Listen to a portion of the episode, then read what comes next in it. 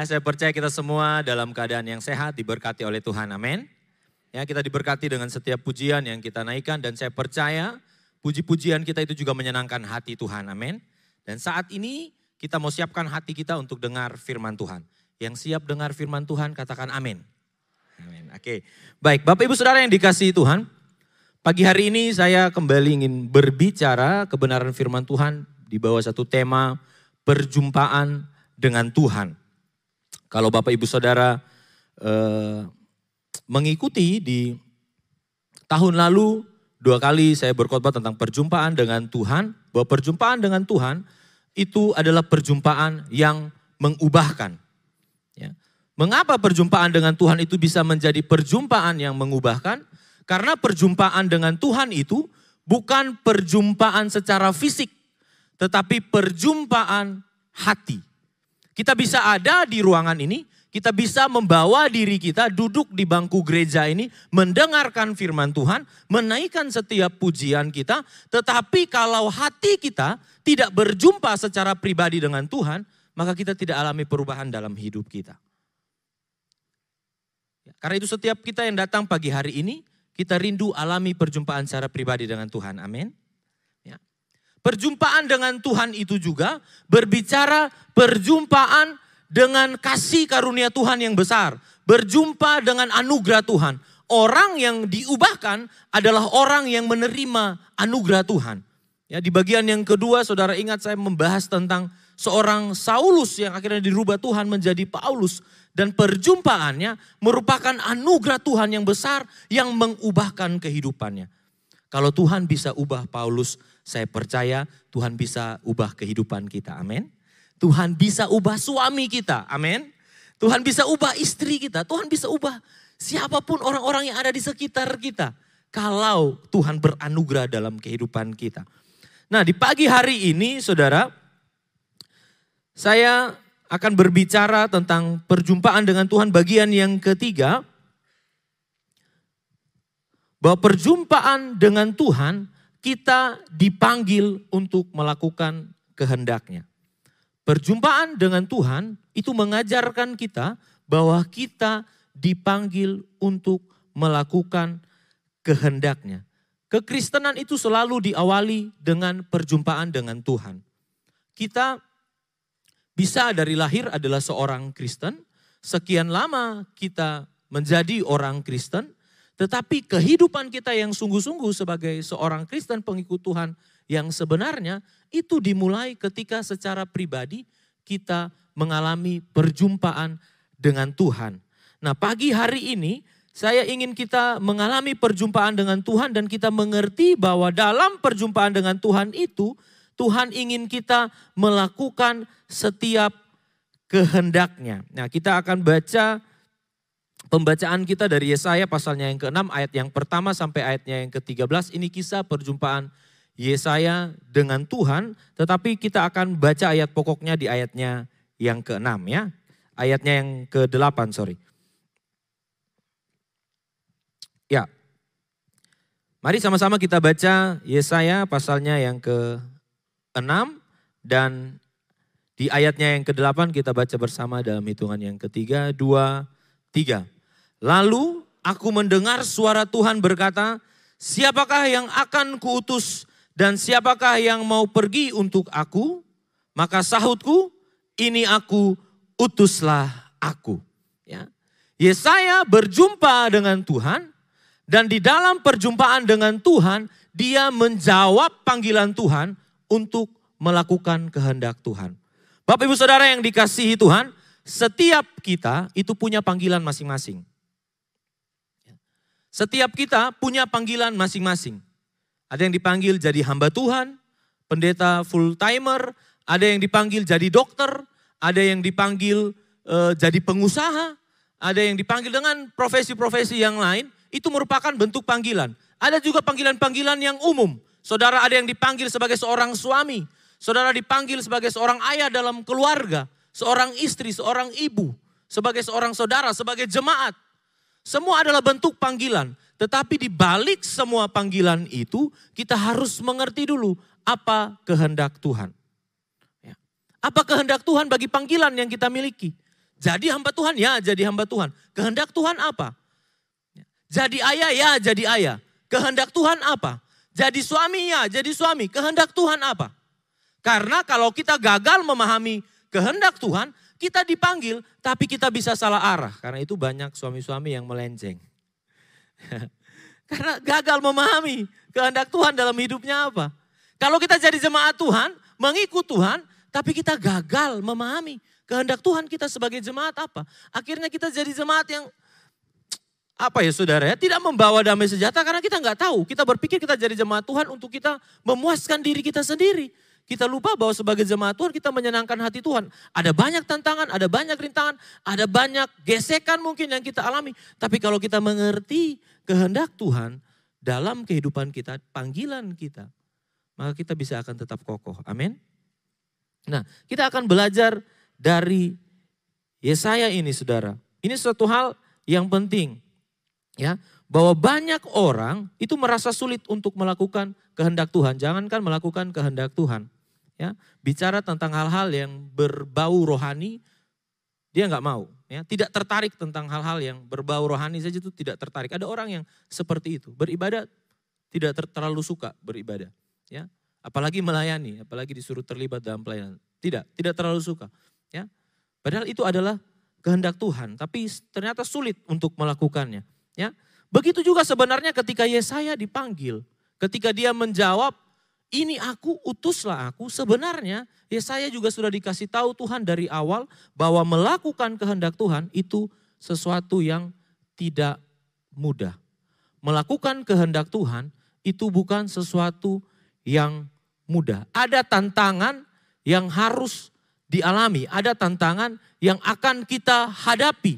Ya, kalau saudara baca di ayatnya yang ke-9 sampai ayatnya yang ke-13 itu ada sebenarnya ada tantangan yang sudah Tuhan sampaikan kepada Yesaya tentang panggilan yang Tuhan berikan kepada dia. Ya, Tuhan bilang kamu dipanggil diutus kepada bangsa Yehuda tetapi mereka adalah orang-orang yang mendengar tapi tidak mau mengerti. Ya. Jadi Orang-orang Yehuda saat itu orang-orang yang dengar firman Tuhan, dengar firman Tuhan, tapi tidak mau berubah. Mereka tidak mau berubah. Dan ini pesan Tuhan yang Tuhan sampaikan kepada Yesaya sebelum dia memulai pelayanannya. Ketika dia bilang, ini aku Tuhan, utuslah aku. Tapi Tuhan sampaikan kamu akan diutus kepada orang-orang di mana kamu sampaikan firman, mereka mendengar tapi mereka nggak mau mengerti.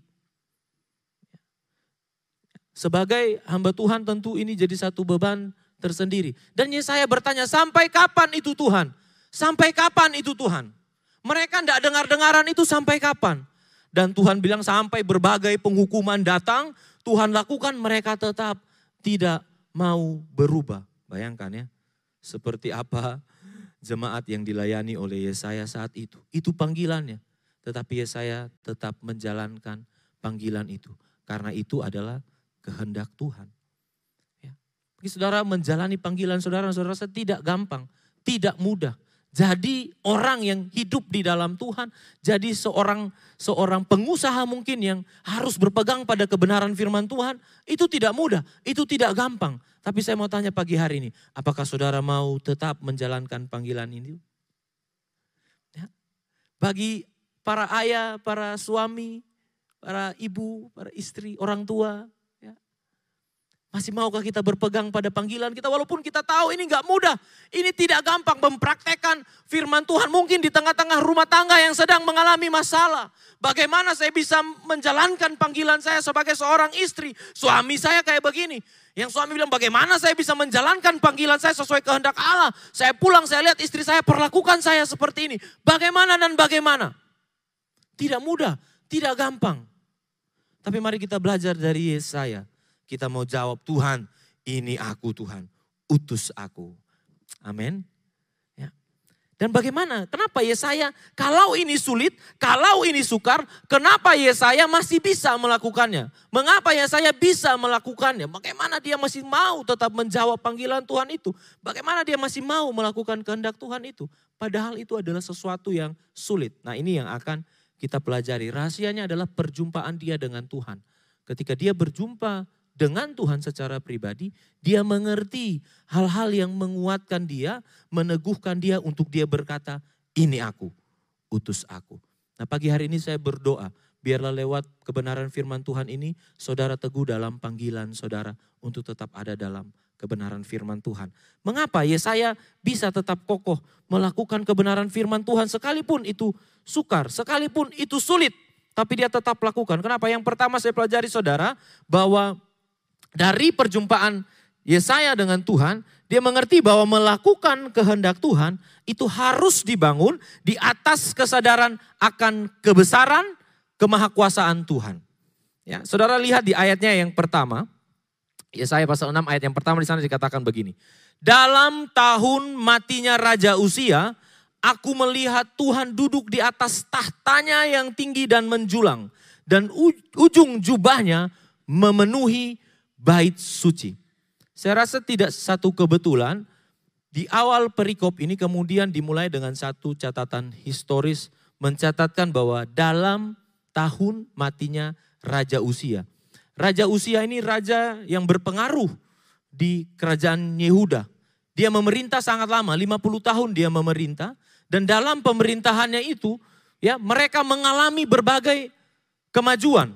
Ada berbagai kemajuan yang dialami oleh orang-orang Yehuda baik secara eh, administratif maupun secara militer mereka alami kemajuan. Jadi bisa dikatakan usia ini bisa jadi pegangan bagi mereka seorang raja yang bisa mereka andalkan dan kematian usia itu menjadi satu membawa krisis bagi orang-orang Yehuda. Ditambah lagi di saat itu muncul eh, bangsa Asyur yang kekuatannya mulai mulai tambah luas dan akhirnya menindas bangsa Yehuda makin sengsaralah mereka.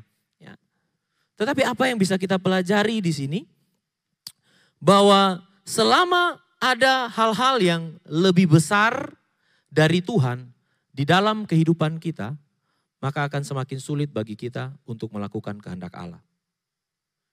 Dengar baik saudara, selama ada hal-hal yang lebih besar dari Tuhan di dalam hidup kita, maka akan semakin sulit bagi kita untuk melakukan kehendak Tuhan dalam hidup kita.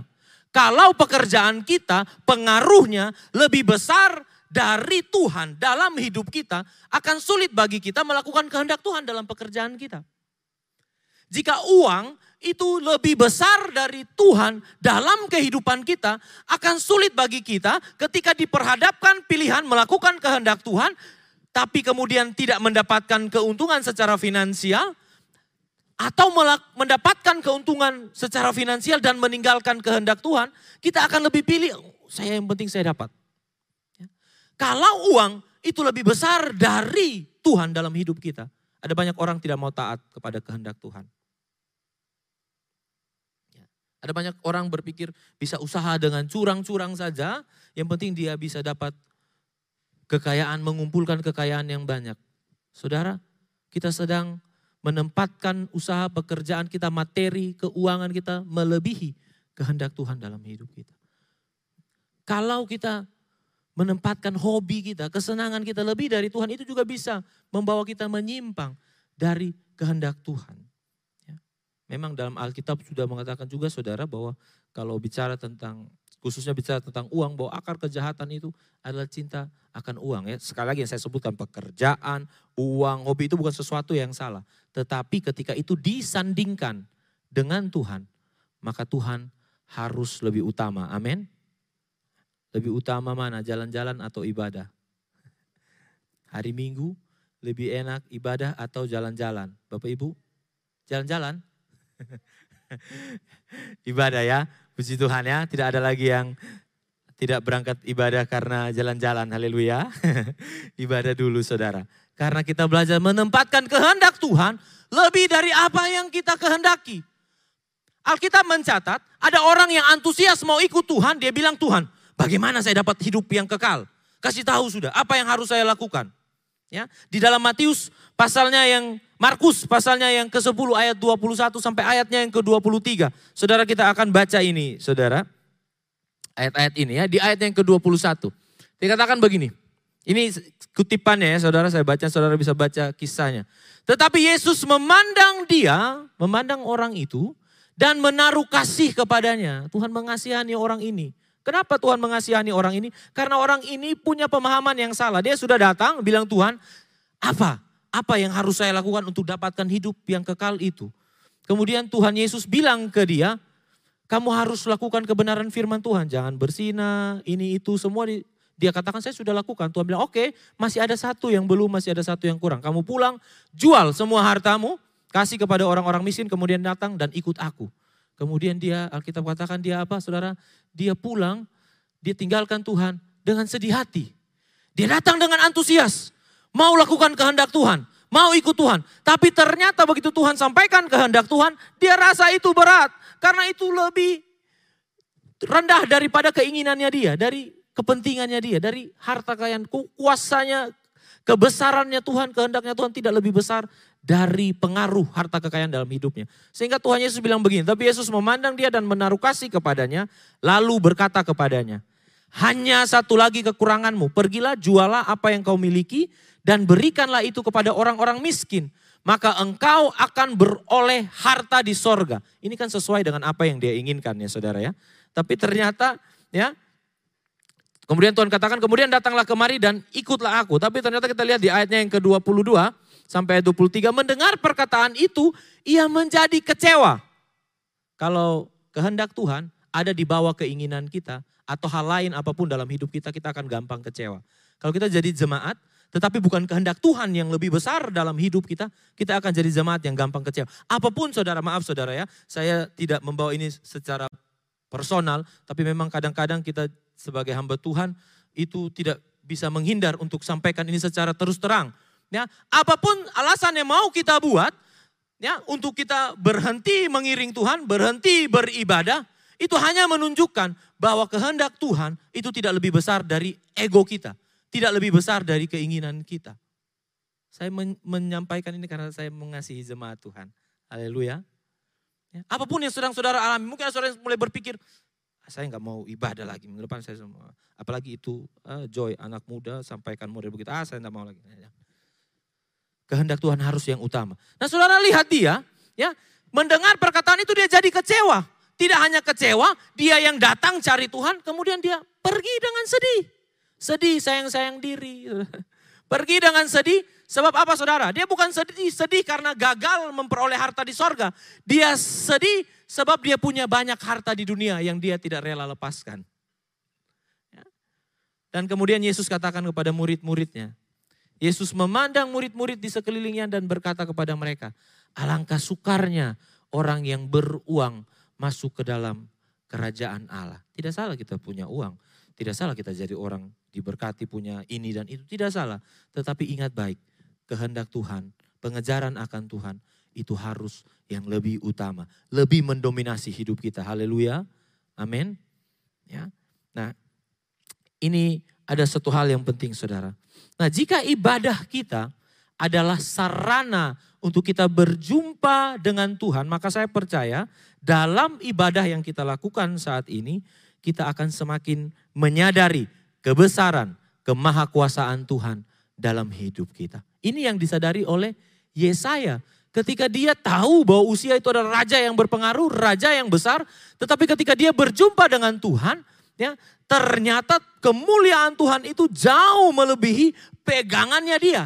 Dengar baik saudara, kebesaran Tuhan, kemahakuasaan Tuhan itu jauh lebih besar dari apa yang kita miliki. Kalau kita tidak memahami ini, kita akan gagal melakukan kehendak Tuhan. Nah itu hal yang pertama. Nah hal yang kedua, apa yang kemudian bisa mempengaruhi dia yang menjadi hal yang mendorong dia ketika dia berjumpa dengan Tuhan dan dia mampu melakukan kehendak Tuhan yang sulit itu. Saya pelajari saudara hal, yang kedua adalah melakukan kehendak Tuhan itu tidak dapat dipisahkan dari pemahaman kita tentang kekudusannya.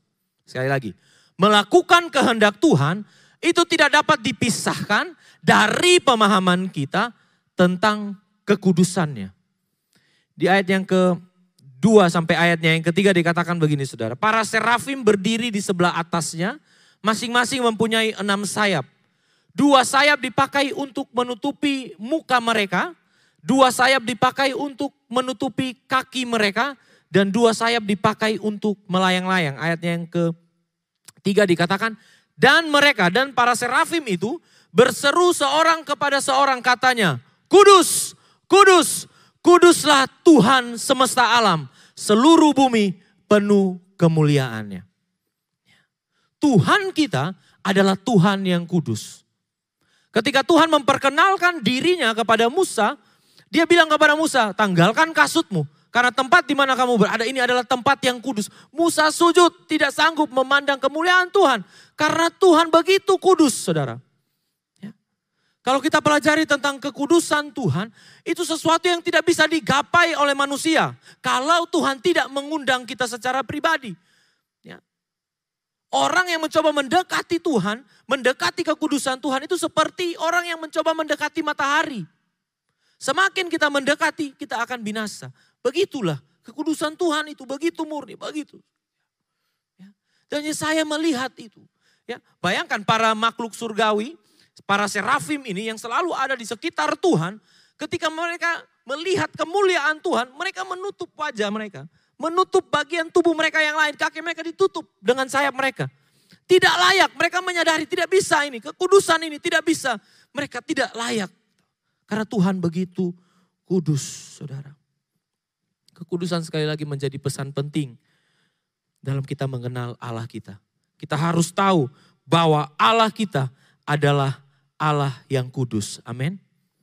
Orang yang tidak memahami kekudusan Tuhan, itu akan menyepelekan Tuhan, akan memandang rendah kehendak Tuhan, akan sulit melakukan kehendak Tuhan. Mereka bisa datang beribadah, mereka bisa datang ke gereja, tapi kelakuan mereka di luar sana itu menghina Tuhan. Itu orang yang menyepelekan kekudusan Tuhan. Apakah ada contohnya di Alkitab? Ada, Saudara. Ya. Ada contoh tentang anak-anak dari Imam Eli. Anak-anak Imam Eli, saudara.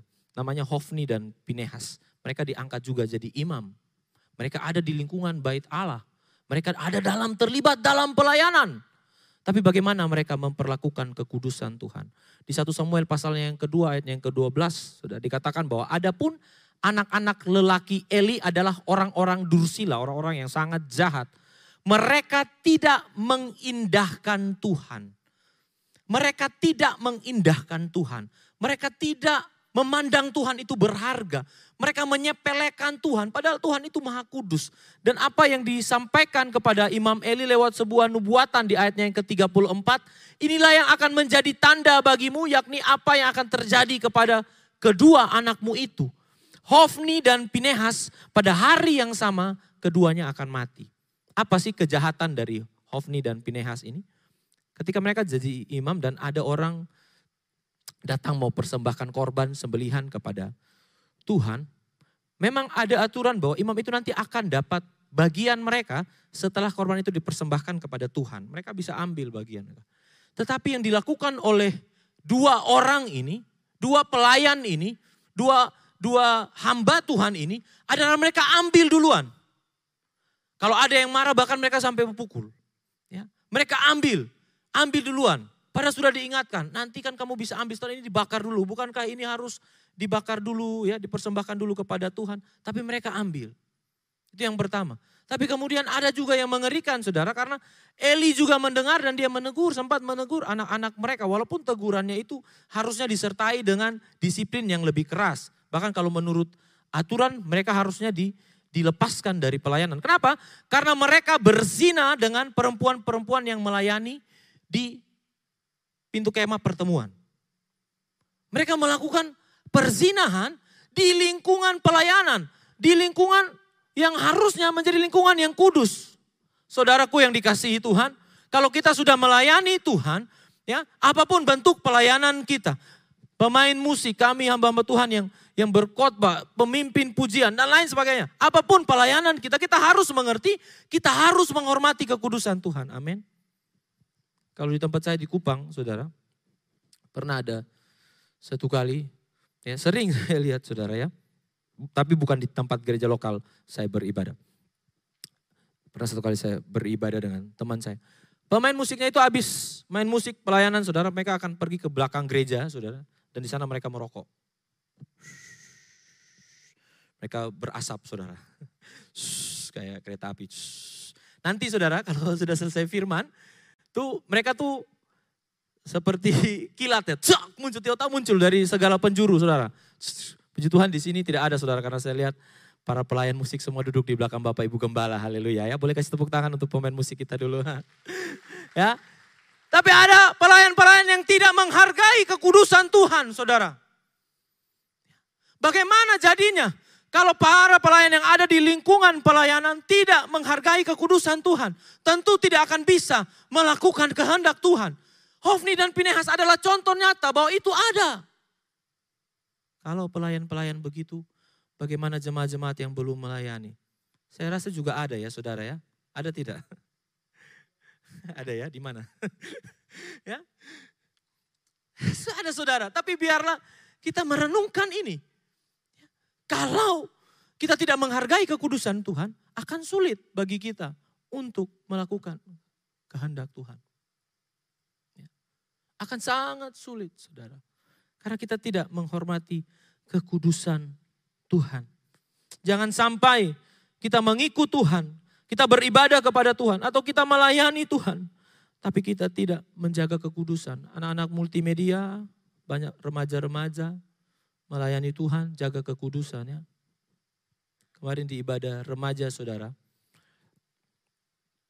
saya berdiri di belakang untuk lihat teman-teman eh, anak-anak House of Freedom ya. Ini bagi Bapak Ibu yang punya anak remaja yang beribadah hari Sabtu, House of Freedom bisa juga jadi perhatian. Ya. Ketika firman Tuhan disampaikan, hamba Tuhan sudah dalam pergumulan untuk menyampaikan isi hati Tuhan. Mereka di belakang ada yang main game. Saya datang pegang bahunya baru kaget. Ya, langsung simpan gitu. Ya. Ada yang buka story Instagram, ada yang buka chat WA. Puji Tuhan di ibadah raya tidak ada ya. Coba lihat kiri kanan, tidak ada toh, pastikan aman semua. Tidak ada kan? ya. Saya lihat saudara, ada Begitu itu anak-anak remaja, ada yang ngobrol sampai ada pengerja-pengerja sudah jadi risih, pengerja-pengerja duduk di depan. Mungkin nanti ibadah oh berikut pengerja duduk di belakang saja atau di tengah-tengah mereka saja. Pengerja sampai bolak-balik ke belakang, diam ini lagi firman Tuhan. Itu mereka lakukan.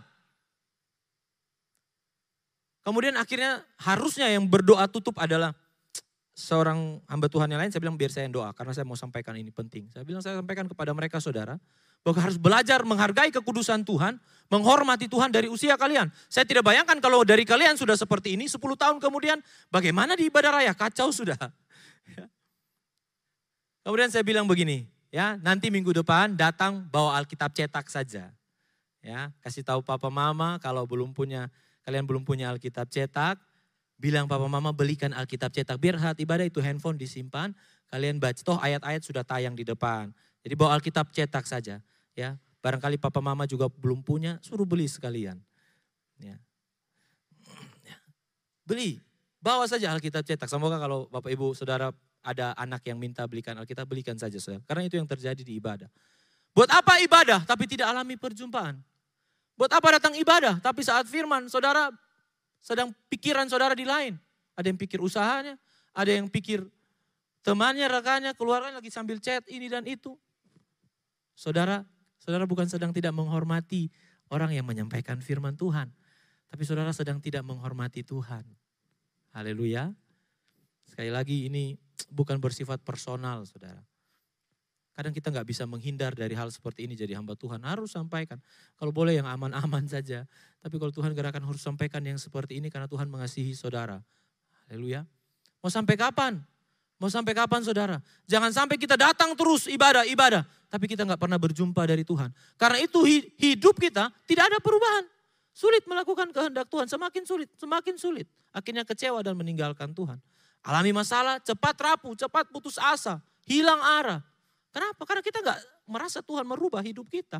Kalau pas saat ibadah kita nggak menghormati Tuhan, kita nggak dapat sesuatu, tapi saya percaya lewat kebenaran firman Tuhan. Kita semua menjadi pribadi-pribadi yang menghormati kekudusan Tuhan. Amin. Ya, menghormati kekudusan Tuhan. Ketahui ya Bapak Ibu Saudara bahwa memahami kekudusan Allah itu akan menggerakkan kita untuk melakukan kehendaknya. Kalau kita nggak menghormati kekudusan Allah, kita nggak akan bisa melakukan kehendak Allah. 1 Petrus 1 ayat 15 sampai ayatnya yang ke-16 bilang begini. Tetapi hendaklah kamu menjadi apa saudara? Kudus. Kudus dalam hal apa? Dikatakan di sini di dalam apa? Seluruh hidupmu.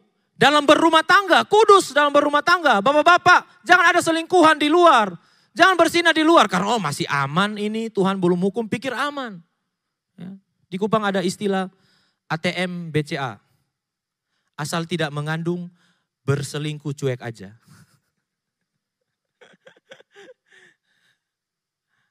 ada juga ATM BCA, akibat tidak mengandung, berselingkuh cari anak. Itu orang-orang di luar Tuhan. Tapi kalau kita ikut Tuhan, ingat, kekudusan Tuhan itu ketika kita berhadapan dengan kekudusan Tuhan, seorang hamba Tuhan yang kami undang ketika pelayanan di ibadah gabungan pemuda beberapa waktu lalu dia juga sampaikan saudara tentang encounter. Karena ini memang yang Tuhan taruh di hati saya untuk visi ke depan ini untuk anak-anak muda. Ya, kalau kita mau totalitas di dalam Tuhan, alami perjumpaan dengan Tuhan. Dia sampaikan begini, kalau kita berjumpa dengan Tuhan, berjumpa dengan kekudusan Tuhan itu cuma ada dua, hidup atau mati hidup atau mati. Karena Tuhan begitu kudus, kalau kita main-main dengan dosa mati saudara. Hati-hati, ya mati. Ya. Karena itu mari kita ini sudah berhenti sudah. Ya. Kemarin saya melayani di teman-teman yang di PKTJ, Politeknik Keselamatan Transportasi Jalan. Ya. Saya katakan kepada mereka, kalian semua ini calon pejabat. Ya.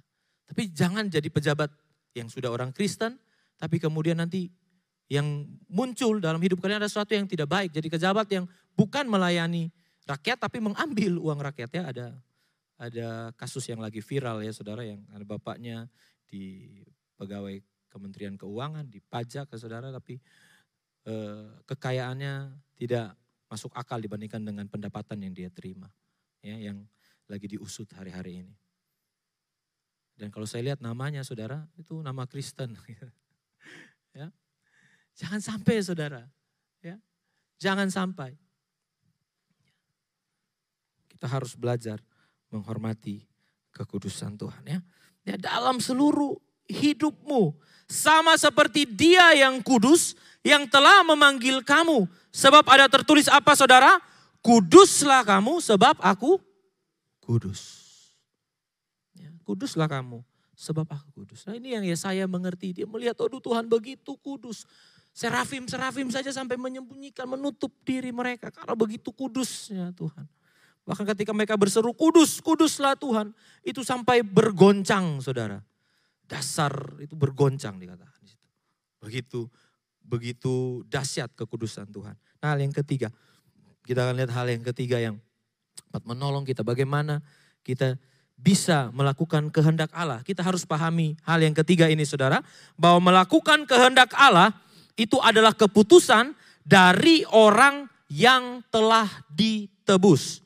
Melakukan kehendak Allah itu adalah keputusan yang diambil oleh orang-orang yang mengerti bahwa dia sudah ditebus oleh Tuhan.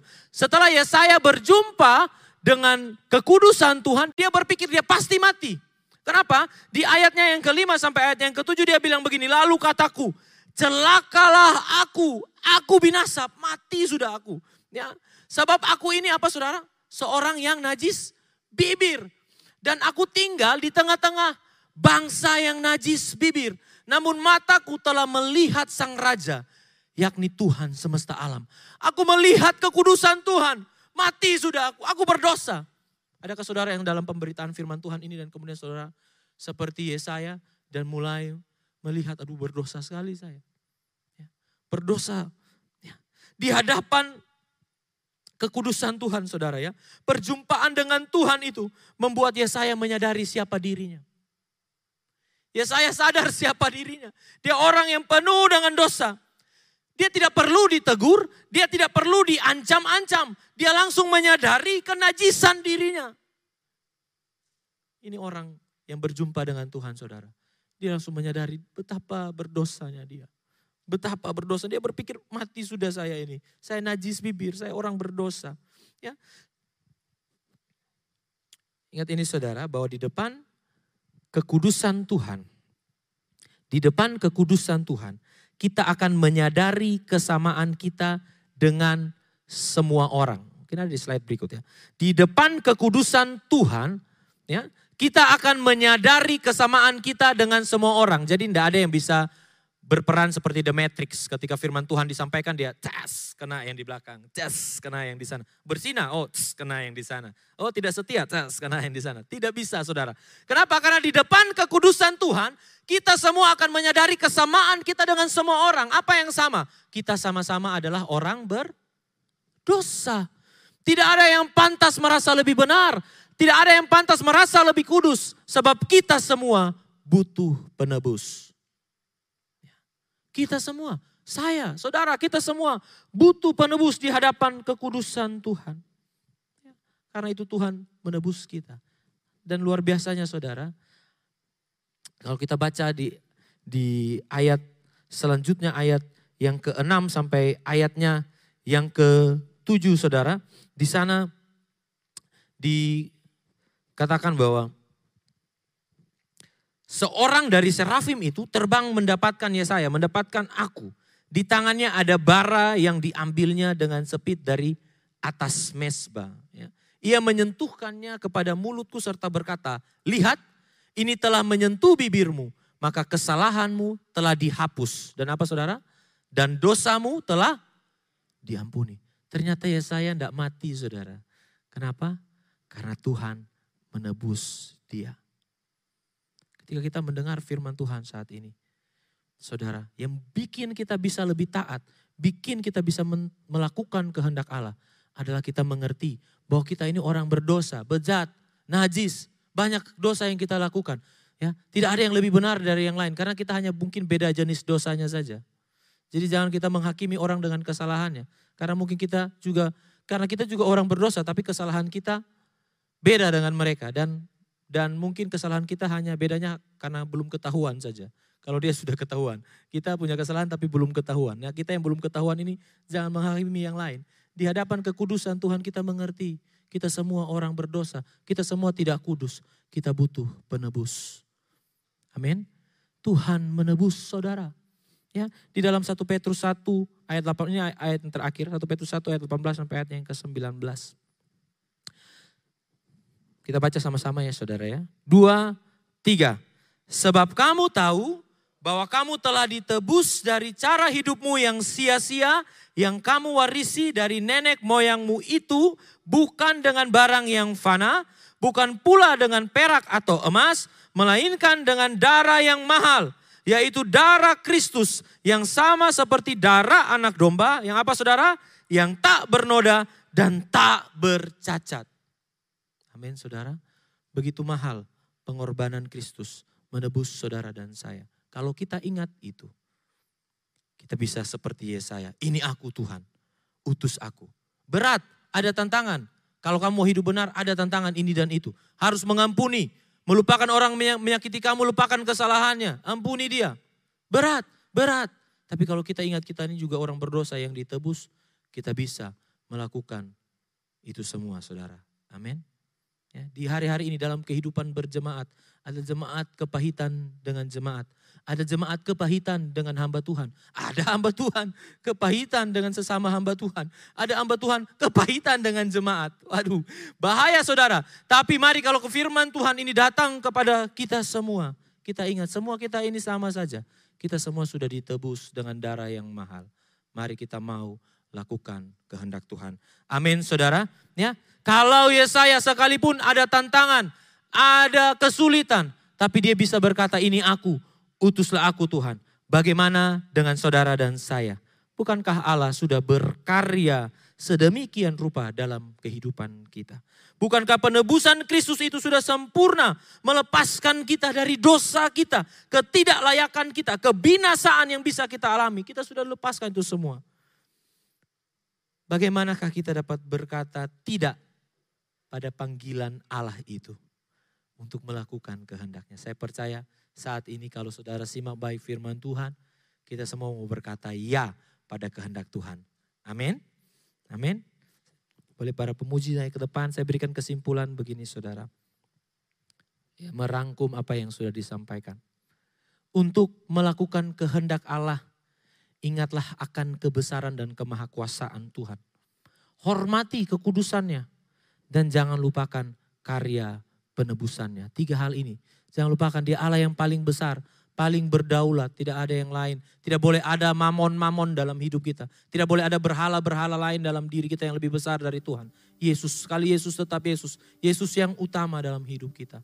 Jaga, hormati kekudusannya. Dan jangan lupakan karya penebusannya. Saya percaya itu dapat menolong kita, membantu kita untuk kita hidup melakukan kehendak Tuhan. Pagi hari ini, saya tidak tahu bagaimana firman Tuhan ini diresponi oleh saudara. Tapi biarlah saudara, kita buka hati, kita menyadari diri kita, kita mau alami perjumpaan dengan Tuhan. Dan kita mau katakan Tuhan, aku mau menyenangkan hatimu. Mungkin selama ini kita banyak bikin salah, sudah. Tuhan tidak ingat itu. Tuhan mau hari ini apa keputusan yang kita buat. Mau begitu terus, Mau hidup dalam dosa terus, mau hidup dalam kepahitan terus, dalam kekecewaan terus. Atau kita mau bangkit. Melakukan kehendak Tuhan. Sulit ya, tapi ada Tuhan bersama kita. Saya rasa ini dipahami oleh Yesaya. Sehingga dia berkata, Tuhan ini aku. Utus, utus aku. Sulit. Sulit jadi ayah yang jadi teladan bagi anak-anak, suami yang jadi teladan bagi keluarga. Sulit. Tapi Bersama Yesus saudara bisa. Dia sudah menebus hidupmu. Tinggalkan untuk berkata itu will, tinggalkan will, pill. tinggalkan itu semua. Sulit, itu sudah bisa saudara. Karena Tuhan beserta saudara. Untuk hidup jujur, hidup berkenan, melepaskan pengampunan sulit. Bisa saudara. Karena Tuhan ada bersama kita.